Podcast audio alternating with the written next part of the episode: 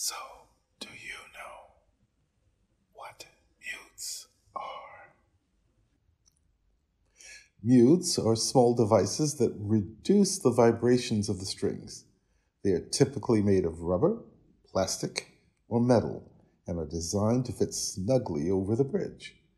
Mutes work by restricting the movement of the strings when pressed against the bridge. Because of this, the strings do not vibrate as freely as they normally would without the mute.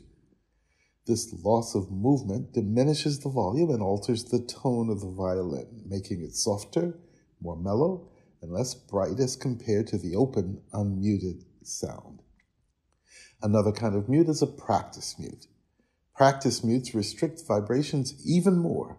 They are very useful for quiet practicing if you are getting complaints from family members, neighbors, or you're in a hotel room where the walls are paper thin, at least most of the time.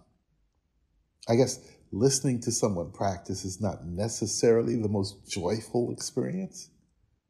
By the way, did you know about this one? You roll up some money. I'm using a euro bill, but dollar bills work just as well. Well, roll it up and then place it like this behind the bridge. And there is your instant mute for the time when you go to put your mute on but can't find it.